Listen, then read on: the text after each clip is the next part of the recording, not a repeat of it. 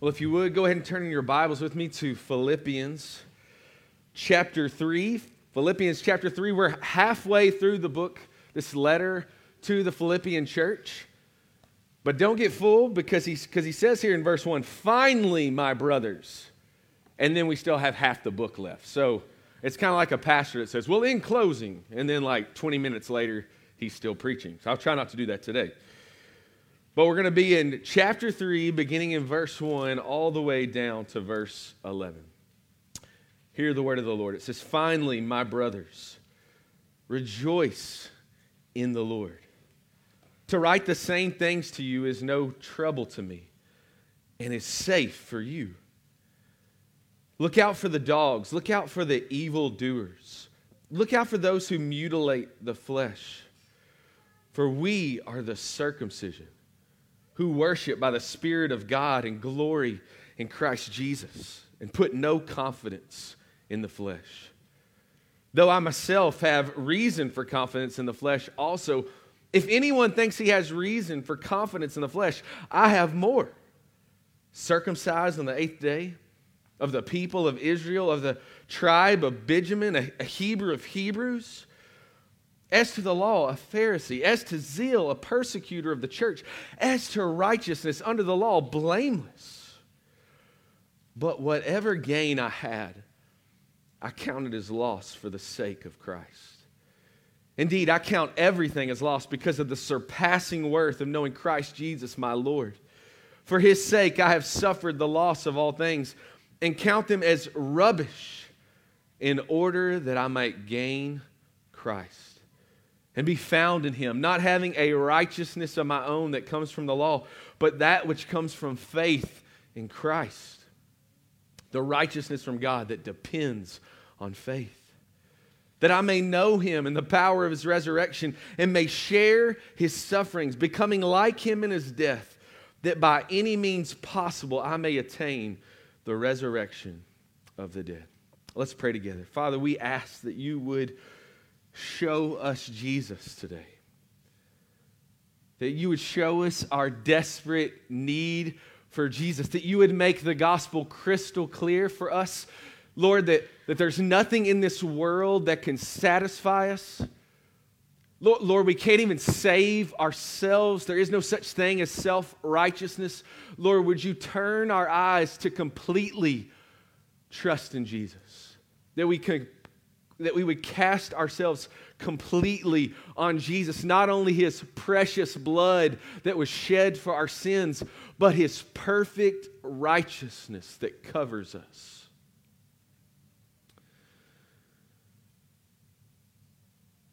I'm going to ask that you just join me right now in praying that. Would you, would you pray, even in your heart right now where you're seated? Would you pray, Lord, would you make the gospel clear to me? Would you make Jesus even more beautiful to me that I would cast myself completely on him? And we pray this in Jesus' name. Amen. Well, today is one of my children's favorite holidays. It's Reformation Day.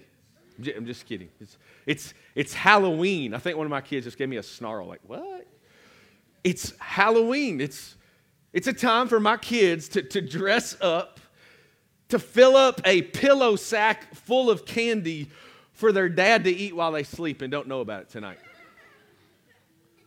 Y'all better hide it good.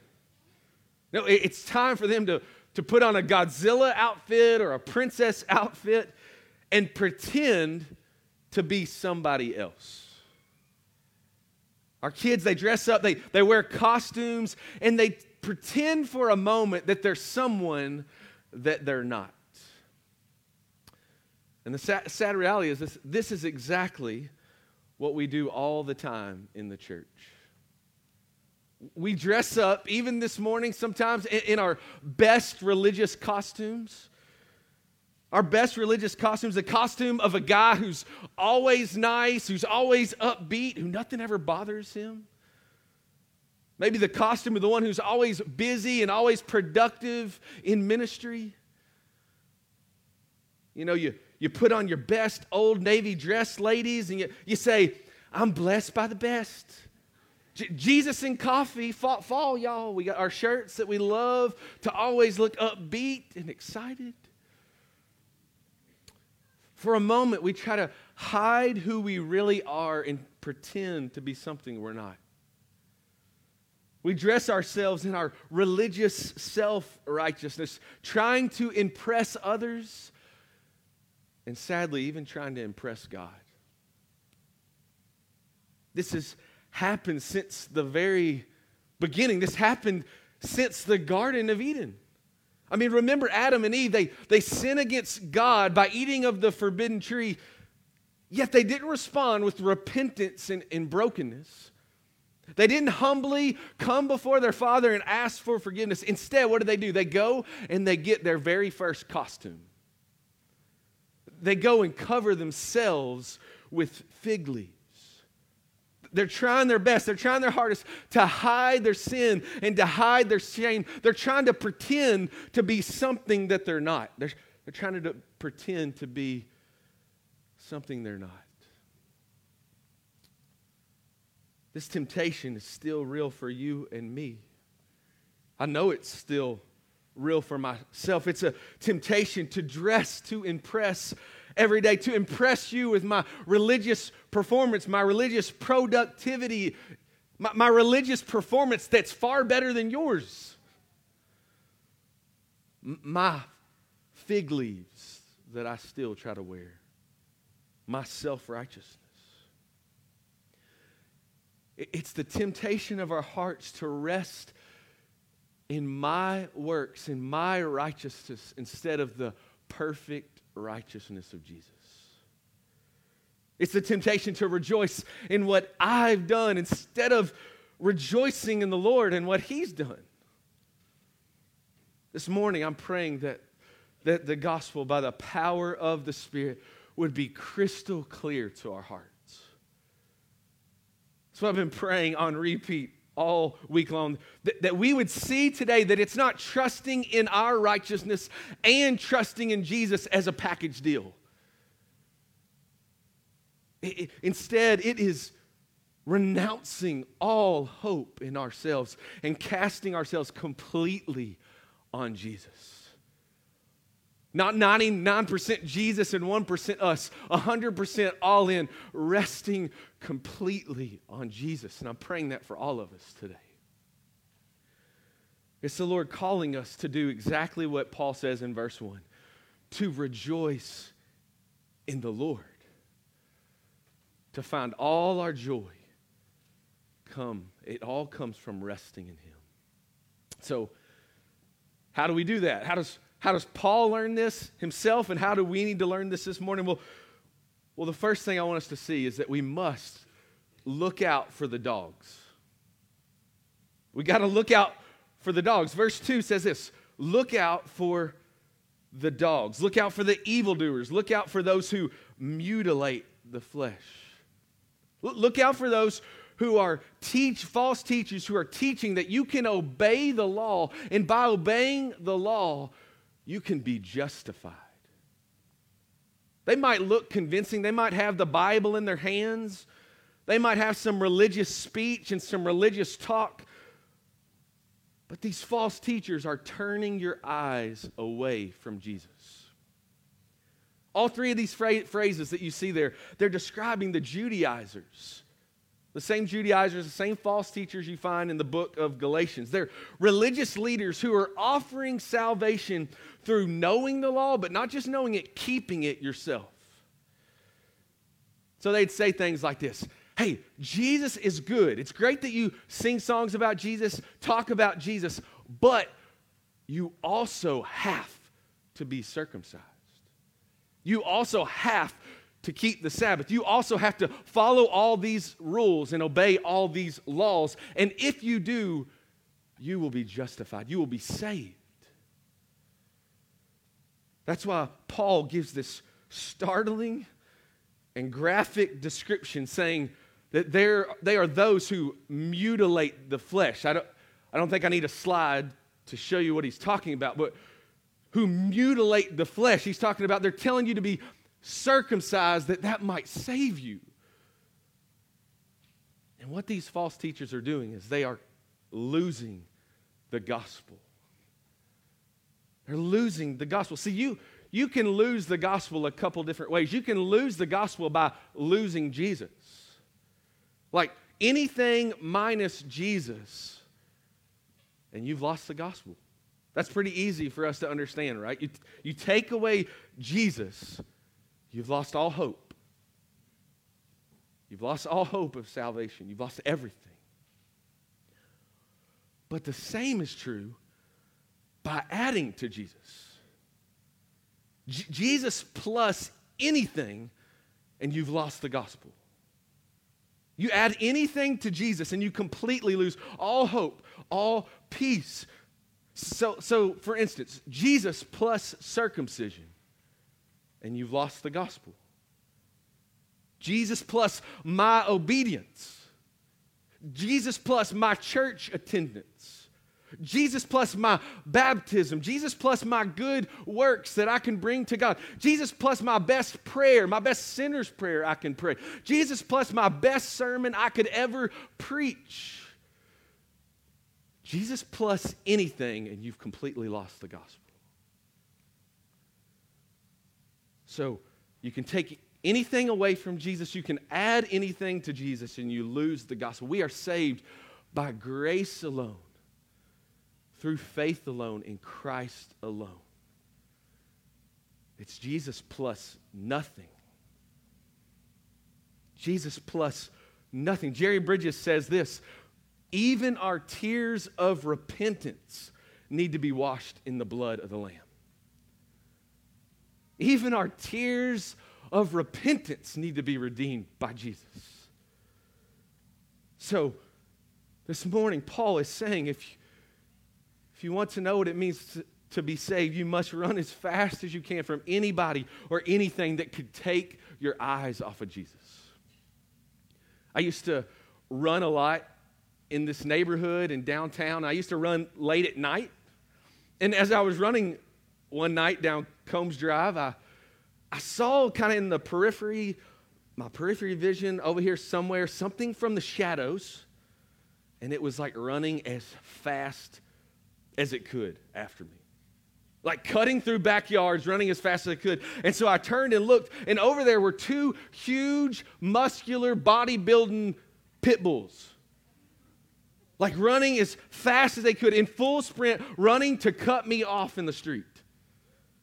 I didn't know whether I could run faster, maybe when I was like 16, but like 36, whatever age I was. I wasn't outrunning them. I didn't know if I should try to climb a tree or just curl up in a ball until I saw Jesus. You know, like, Jesus, I guess this is the moment I get to see you. Luckily, the owner ran out and called them off. But I, I will tell you this I, I didn't take this lightly ever again. I started running a different way. My, my guard was always up. I was looking out for the dogs. Brothers and sisters, Paul is saying we must look out for the dogs in our Christian life. We must look for anyone or anything that would come after you to take your eyes off Jesus. You can't take this lightly. We should want Jesus and nothing else, our eyes on Jesus and nothing else. So, this means anything in this world that would seduce you to be satisfied in something other than Jesus, you want to stay away from that. But it also means religious people that want to add, G- add to Jesus and take your eyes off your only hope that's completely in Him. You want to stay away from that too. Sad, it's sad and it's tragic that it's not always the world that takes our eyes off Jesus. Sometimes it's self righteous religion. It's religious busyness that ruins our rejoicing and our re- resting in Jesus. That's why Paul says in verse 3 we are the circumcision. Look, he says, We are the circumcision who worship by the Spirit of God and glory in Christ Jesus and put no confidence in the flesh. flesh. Zero confidence in the flesh. He says, We're the true people of God, not because we've cut off some flesh, but because of Jesus Christ. We're the true people of God, not because of what we do, but only because of what Jesus has done. So, brothers and sisters, look out for the dogs. Look out for anyone or anything that would take your eyes off Jesus. But the second thing we see in our passage is we must look away from even yourself. We must look away from yourself. If we're honest this morning, it's not really the people out there or in here who distract us from Jesus. A lot of times it's our own hearts, it's our own busyness, it's our own restlessness in our souls that want to fill that void with religious activity religious production, something to bring to God that He will approve and accept me. It's, it's me trying to add to the finished work of Jesus. It's me running on a religious treadmill, getting caught up in the rat race of religion. Paul knew this temptation. He, he knew what it was like to build a impressive religious resume a religious resume to impress God and to impress others. And if you look at the passage, it's very impressive. He even says, if anyone thinks he has else thinks he has reason for confidence in the flesh, I have more. Like, I don't care who you want to line up in front of me, who wants to compete with my righteousness, with my accomplishments. I don't care who it is. I know I have more. Just look at Paul's religious re- resume found in verse 5 and 6. He says, I'm circumcised. I was circumcised on the eighth day. He's saying, I, I follow the law perfectly. Every little detail of the law I have obeyed. Of the people of Israel, he says, I'm, I'm part of God's chosen and prized people. When the Bible says that God's people are the apple of his eye, he's thinking of me of the tribe of, of Benjamin. I can trace my lineage all the way back to Jacob's last son, his most precious son. A Hebrew of Hebrews. I'm, I'm from the heart of God's people. I'm from the inner circle. I know the ling- lingo, I can speak the language. He says, as to the law, a Pharisee. He's saying, I'm part of the, the Marines of obedience. No one keeps the law more than I do. As to zeal, a persecutor of the church, I keep things pure. He, Paul probably saw in his eyes that I'm part of the Old Testament zealous men like, like Elijah, like Phineas. And then finally he says, As to righteousness under the law, I'm blameless. That's, that's a, a big statement. He's saying, No one can condemn me. I dare you to bring a charge against me. I, I dare you, you try to prove how I have fallen short. I mean, who in here can compete with that kind of religious performance? Who, who can compare to Paul? But that doesn't mean that, that we too don't trust in our own self righteousness. It's, it's the air that we breathe. So, so instead of comparing ourselves to Paul, do you know what we do? We just compare ourselves to other people in this room.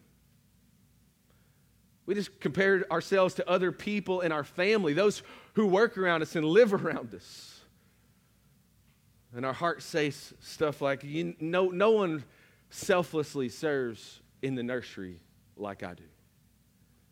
I mean, they don't have anybody that can kind of step in last minute. No one is as selfless and as willing and ready as I am. No one is keeping up with the, the church's Bible reading plan like me. I don't know if you've noticed the check marks beside my name in there, but I've been reading every day. I haven't missed a day. No, no one's sharing the gospel on campus more than me. I mean, I got a stack of religious spiritual surveys in my dorm room that I can prove it.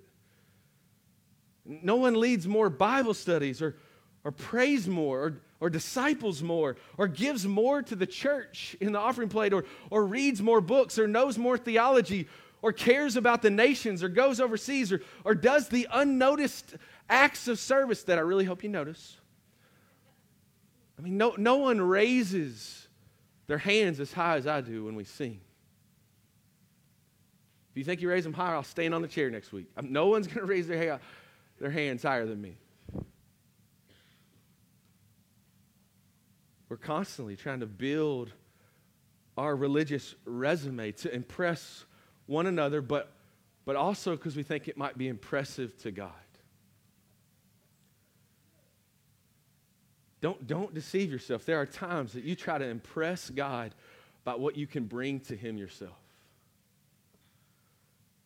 So let me ask you this morning what's on your resume? What's happened over the last week or month that you think will impress others, that you think would impress God? What are you trusting in? What are you resting in? What, what have you done that you're proud of? But here's the, the bad news God's standard is not for you to perform better than everybody else at Christ Fellowship. God's standard is not for you to be the most religiously busy person on Western's campus. Not to be the most religious, active person in all of Bowling Green. Not to be the most religiously impressive person in your immediate family. No, the Bible's clear that God's standard is perfection. God, God's standard is perfect righteousness.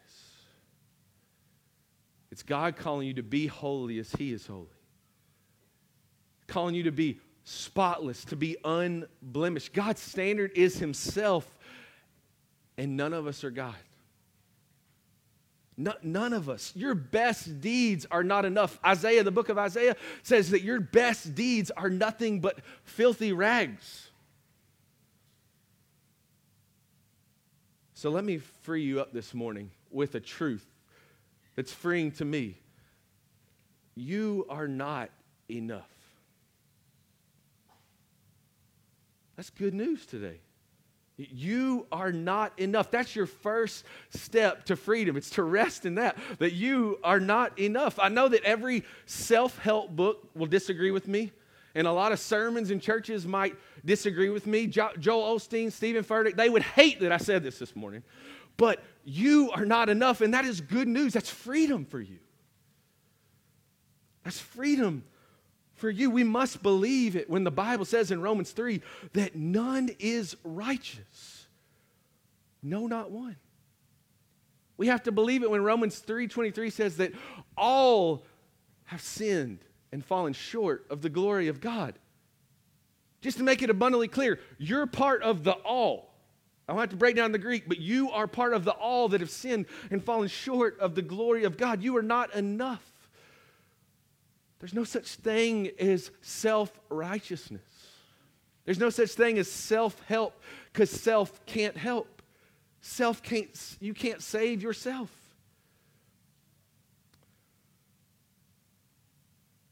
And if you're anything like me, I know I've lived most of my life thinking that I could do enough for God, that I could do enough for others, that I could be enough, and it's freeing to know that I'm not. It's freeing to know that I'm not, and I must, I must look outside of myself. And that's exactly the place that Paul wants to turn our eyes this morning.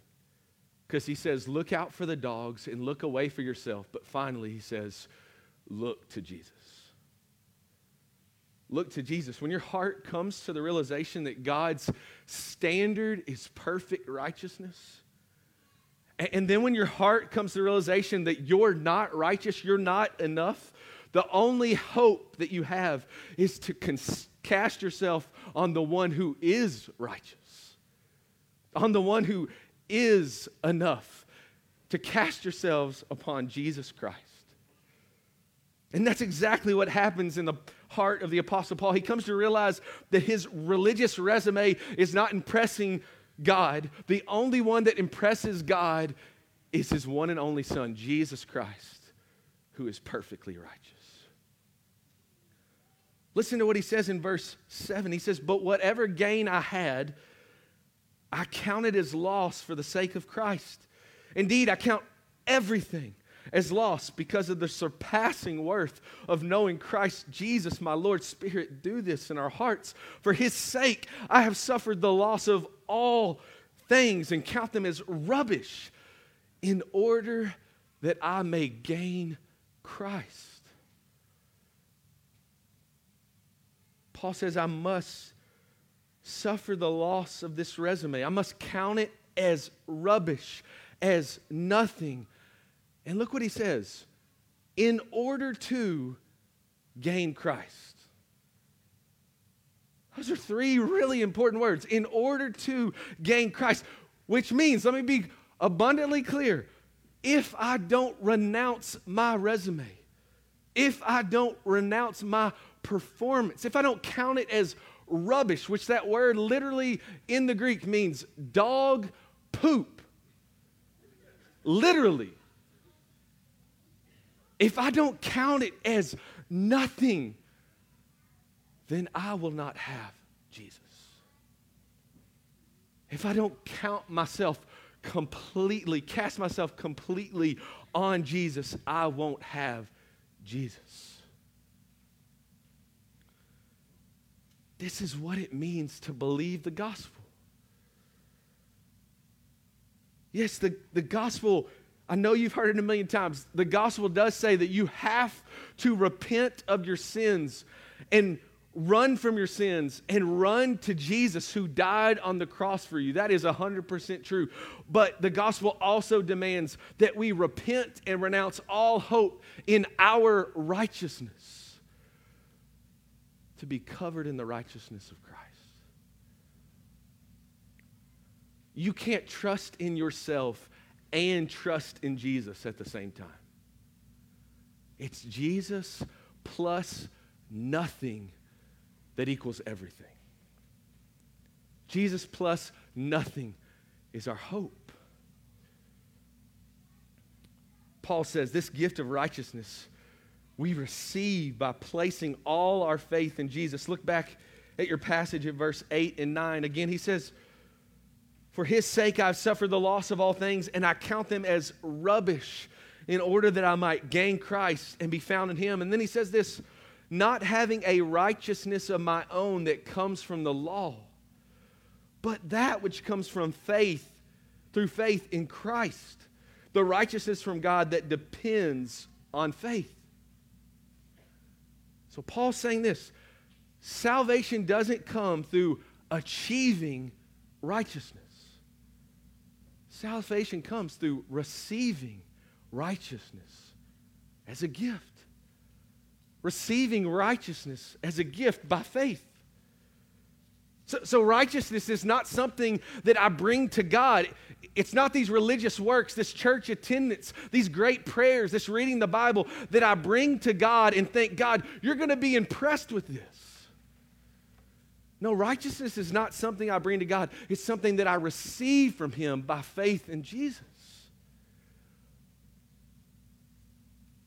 When I believe in Jesus, I'm not just receiving forgiveness for my sins, I'm receiving the righteousness of Christ as a gift. I'm being clothed like a blanket. I'm being clothed like a coat in the righteousness of Christ, so that when the Father sees me covered in the righteousness of Christ, He doesn't see my sin anymore, but He does see me in the righteousness of Jesus Christ.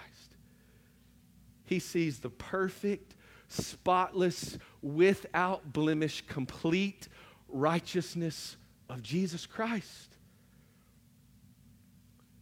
We miss this in the gospel. We miss it all the time. When, we talk about Jesus being a substitute for us, you've heard that language, I'm sure, before that Jesus is our substitute. We often act like Jesus became a substitute when he got on the cross.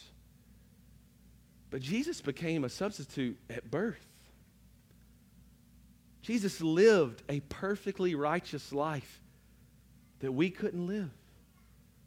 A perfectly righteous life in our place. And then he died in our place because he had to be a perfect sacrifice to take away our sins. so that he could give us his righteousness. It's the great exchange. Jesus went to the cross and he trades you. He makes a trade with you. He says, I want your sin and you get my perfect righteousness. We get the good end of that deal. Amen. So, my question this morning again, I want the gospel to be abundantly clear. I'm praying for the Spirit to make it clear to us today. My question is not just have you believed in Jesus to take away your sins when he died on the cross, but also are you resting in the complete, perfect righteousness of Christ to cover you and not your own righteousness? Listen, Paul, Paul Washer has a powerful sermon, a, sermon that really transformed the way I think about the Christian life. And this, this sermon is called The Four Pillars of the Christian Life. And he says, These are the four pillars of the Christian life. And every Christian typically lives them in this order. He says, Here's what we typically do. He said, Typically we have who God is, what God has done, then our obedience, and after our obedience comes joy. So think about that really clearly. Who God is, what God has done, then our obedience, and then after that comes joy. But what, what happens when we as Christians live that way? So, when Christians' first response to who God is and what He's done for us is our obedience. Then it turns on into depending on how much I, as a Christian, obey or how little I obey this week, is going to dictate how much joy I really have. Isn't that true? Isn't that how you've lived? I mean, I've confessed that a hundred times. Who God is, what He's done, and then I need to obey Him. And then in response to that obedience, how much I obey, how little I obey, then I'll have joy, maybe. And, and, and that's why trusting in your obedience and trusting in your performance and trusting in your righteousness is robbing you of so much joy in your life. But it's not just robbing you of joy. I mean, think about all else it's creating in your heart, the mess it's creating in your heart. It's not just creating a joyless heart, it's creating a heart filled with insecurity, and a heart filled with anxiety, and a heart filled with pride and ego and comparison and competition and frustration when our ultimate hope is in how we're performing for Jesus. But instead, Paul Washer says, here's how it should look. Here, here's the invitation the gospel gives to us as the people of God. Here's how the four pillars should be it should be who God is, what God has done, then joy, and then obedience. Joy then obedience. My, my joy is completely in who God is and what God has done for me, not in what I do for God. So, so my joy, it's rooted and resting in who God is and, and what He's done for me by grace through faith in Jesus Christ for me. Do you, do you, does your heart get this? Do you feel this this morning? The, my, res- my joy is not in response to how much or how little I obey this week or how well I perform. My joy is not dictated to how much or how little I have achieved. It's rooted completely in what I've received from a gracious Father who has given me his one and only Son. Not only to take away my sins, but to cover me already in perfect righteousness, perfect, complete righteousness that I don't have to add to. It's more than enough for the Father. So it's amazing now that my joy is not dependent on my obedience. Now, instead, now that it's flipped, my joy is now fuel for obedience. Now I'm not filled with insecurity and pride and ego and comparison and anxiety that I had because I was resting on me and my performance. Now instead, I rejoice in knowing Him. Knowing Him and the power, Paul says, of His resurrection. And being able to share in His sufferings because I'm resting completely, completely in Him. Do you see how that changes our hearts? Instead of insecurity now, we have complete security in Christ. Instead of anxiety, because how are we living? Are we doing enough? Instead, we have peace and assurance in Christ. Instead of competition and comparison in the body of Christ, we have unity and joy with one another. Instead of frustration, oh, we have hope because of all that we've been given in Christ. So I ask you again do you see the difference? Do you feel the difference? Are you resting in Jesus? Are you casting yourselves on Christ, not only for the forgiveness of your sins, but to be covered in His perfect righteousness? Listen to what Eugene Peterson says. He says this Christian discipleship is the process of paying more and more attention to God's righteousness and less and less to mine. That's so good. Christian discipleship is the process of paying more and more attention to God's righteousness. God's righteousness given to me as a gift, and less and less attention to mine.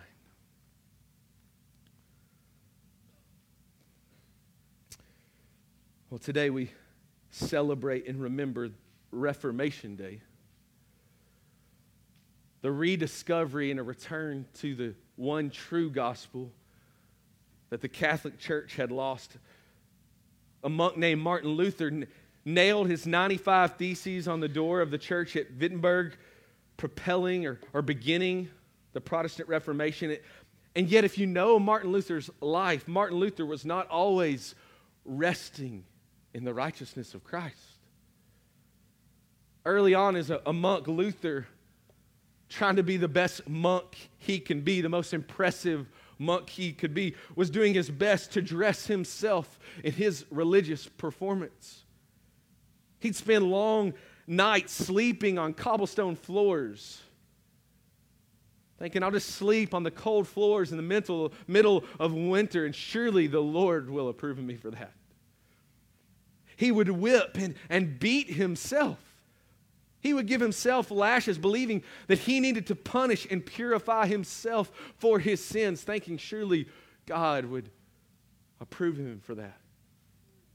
He, he would really try hard to pray and to read and to do good acts of service in the monastery, thinking, surely God will approve me. Surely I can achieve my own salvation.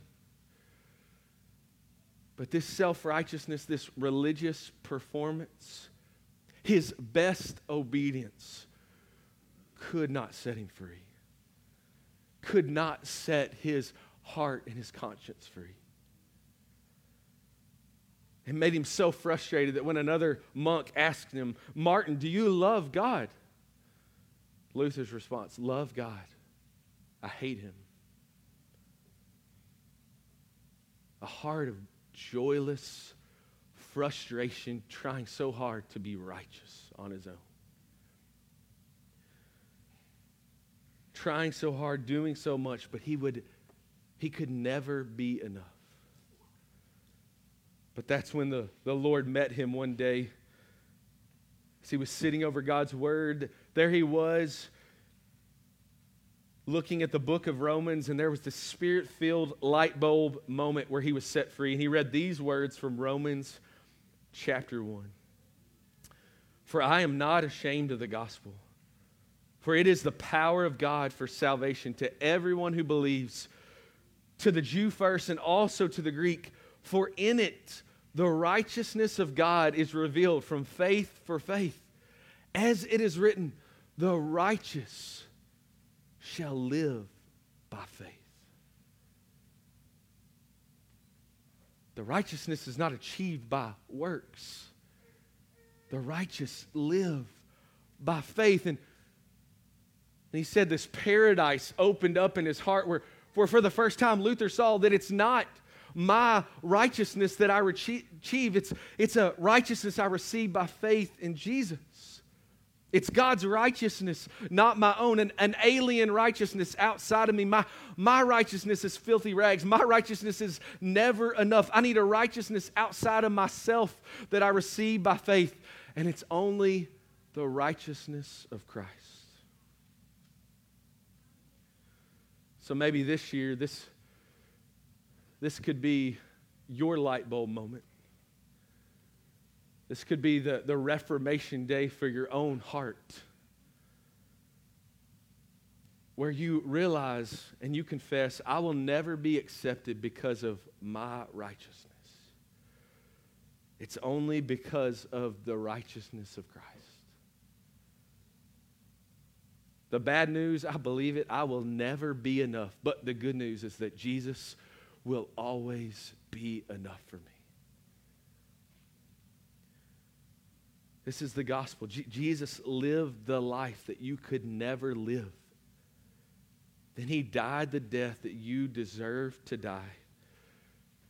And then he rose again three days later so that you might be forgiven of your sins and you might be free, covered in the righteousness of Christ forever. So this morning, praying the Holy Spirit is telling you. You must repent of your sins and trust in Jesus.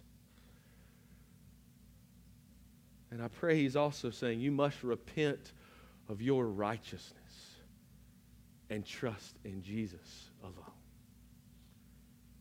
My hope is built on nothing less than Jesus' blood and righteousness.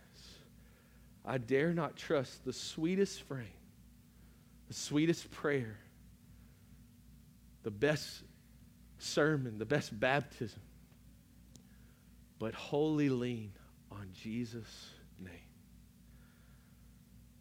Let's pray together. Father in heaven, every single one of us have sinned and fallen short of your glory. Lord, there's none of us who are righteous. No, not one of us who are righteous because of what we have done. But Lord, you didn't leave us in our sin. But Lord, in your grace and in your mercy and in your love, you sent Jesus to come and to live a perfect life in our place as our substitute and to die a sinner's death upon that cross as our substitute and, and rise again. Lord, so not only would our sins be taken away forever, past, present, and future, but forever we would be clothed in your righteousness. So that when you look at us, you no longer see people who have sinned and fallen short of the glory of God. You see people hidden in your Son, people covered in Christ's righteousness. And so, Lord, I pray for those who are not Christians today. Lord, I pray they would abandon all hope in the sin that cannot satisfy them and the self righteousness that cannot save them. Lord, that they would abandon all hope in that and cast themselves completely on Jesus this morning. And Lord, I pray for your people. I pray for Christ's Fellowship. I pray for your church. Oh, Lord, I pray that these truths would set us free. That our joy, that our peace, that our hope, that our assurance would not be resting in our performance. It would not be resting in our obedience, our righteousness, what, what we think we can bring to you that would be impressive, that would be enough. Oh Lord, but that we would rest completely on Jesus. Lord, let your Spirit help us rest completely on Jesus. That we would experience joy and peace and assurance and hope and grace that we could never earn. That would fuel us to obedience for the glory of your name. Lord, would you do this among us today for your great glory and our great joy? We pray this in Christ's name. Amen.